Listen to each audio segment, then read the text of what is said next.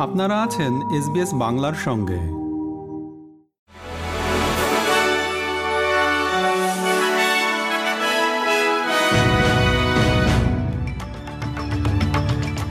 SBS Bangla. আজকের শীর্ষ খবরে সবাইকে আমন্ত্রণ জানাচ্ছি আমি শাহান আলম।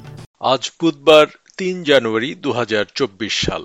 প্রথমেই অস্ট্রেলিয়ার খবর। প্রধানমন্ত্রী অ্যান্থনি আলবানিজি দু হাজার তিন সালে ইরাক যুদ্ধে যুক্ত হওয়ার জন্য হাওয়ার্ড সরকারের সিদ্ধান্ত সংক্রান্ত নথি আটকে রাখার অভিযোগে প্রাক্তন মরিসন সরকারের সমালোচনা করেছেন।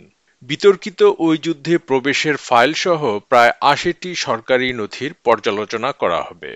জরুরি ব্যবস্থাপনা মন্ত্রী মারে ওয়ার্ড বলেছেন যে দক্ষিণ পূর্ব কুইন্সল্যান্ডের ঝড় এবং বন্যা বিধ্বস্ত এলাকায় সহায়তা করতে স্টেট সরকারের সংস্থান পর্যাপ্ত নয়। তাই বাসিন্দাদের সাহায্য করতে সেনাবাহিনী মোতায়েন করা হয়েছে।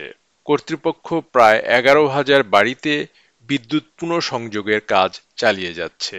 বন্যায় ক্ষতিগ্রস্ত কুইন্সল্যান্ডের শত শত রাস্তাও বন্ধ রয়েছে এবং ভারী বৃষ্টিপাত অব্যাহত থাকায় ভূমিধস সহ আরও ক্ষয়ক্ষতির আশঙ্কা করা হচ্ছে। নিউ সাউথ ওয়েলসের উত্তর উপকূলে পানিতে ডুবে একজন মহিলার মৃত্যু হয়েছে এবং একটি শিশুকে উদ্ধার করা হয়েছে। পঞ্চাশ বছর বয়সী মহিলা গতরাতে কফস হারবারের পার্ক বিচে পরিবারের তরুণ সদস্যদের সাথে সাঁতার কাটছিলেন। এবার আন্তর্জাতিক খবর।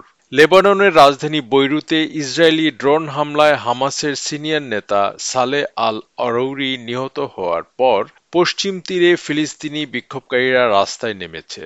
লেবাননের জাতীয় বার্তা সংস্থার মতে, হামাসের উপ রাজনৈতিক প্রধান এবং এর সশস্ত্র শাখার সহ প্রতিষ্ঠাতা মিস্টার অরৌরি একটি অফিস ভবনে হামলায় অন্য পাঁচজনের সাথে নিহত হয়েছেন। এদিকে জাতিসংঘের বিশ্ব খাদ্য সংস্থা ধারণা করছে যে গাজার প্রায় ২৬ শতাংশ বা পাঁচ লাখ ছিয়াত্তর হাজার ছয়শো জন মানুষ অনাহারে ভুগছে এবং বর্তমান পরিস্থিতি অব্যাহত থাকলে আগামী ছয় মাসের মধ্যে দুর্ভিক্ষের আশঙ্কা রয়েছে। বাংলাদেশের শ্রম আইন লঙ্ঘনের দায়ে নোবেল শান্তি পুরস্কার বিজয়ী মোহাম্মদ ইউনুসকে ছয় মাসের কারাদণ্ড দিয়েছেন দেশটির রাজধানী ঢাকার একটি শ্রম আদালত। রায় ঘোষণার পর ডক্টর ইউনুস বলেছেন, যে দোষ করিনি, সেই দোষের শাস্তি পেলাম। এদিকে এই রায় নিয়ে বাংলাদেশ সহ সারা বিশ্বের প্রভাবশালী গণমাধ্যম খবর প্রকাশ করে। ডক্টর ইউনুসকে দণ্ডিত করার নিন্দা জানিয়ে এটিকে বাংলাদেশের মানবাধিকার পরিস্থিতির বিপর্যস্ত অবস্থার প্রতীক বলে বর্ণনা করেছেন অ্যামনেস্টি ইন্টারন্যাশনাল খবর দৈনিক আমাদের সময়ের। খেলার খবর ক্রিকেট। আজ পাকিস্তানের বিপক্ষে সিরিজের তৃতীয় ও শেষ ম্যাচ খেলছে অস্ট্রেলিয়া। এই ম্যাচে বিদায়ী টেস্ট খেলবেন অস্ট্রেলিয়ার ওপেনার কিংবদন্তি ব্যাটসম্যান ডেভিড ওয়ার্নার। ইতিমধ্যেই দুই ম্যাচ জিতে সিরিজ জিতেছে অস্ট্রেলিয়া।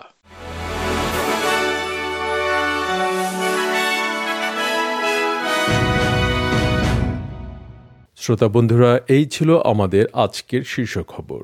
এসবিএস বাংলার প্রতিদিনের সংবাদ নিয়ে আমাদের আরও পডকাস্ট শুনতে ভিজিট করুন SBS dot com dot A U forward slash Bangla. আপনাদের সাথে ছিলাম আমি শাহান আলম। সবাইকে শুভকামনা। আমাদেরকে লাইক দিন শেয়ার করুন, আপনার মতামত দিন। ফেসবুকে ফলো করুন এসবিএস বাংলা।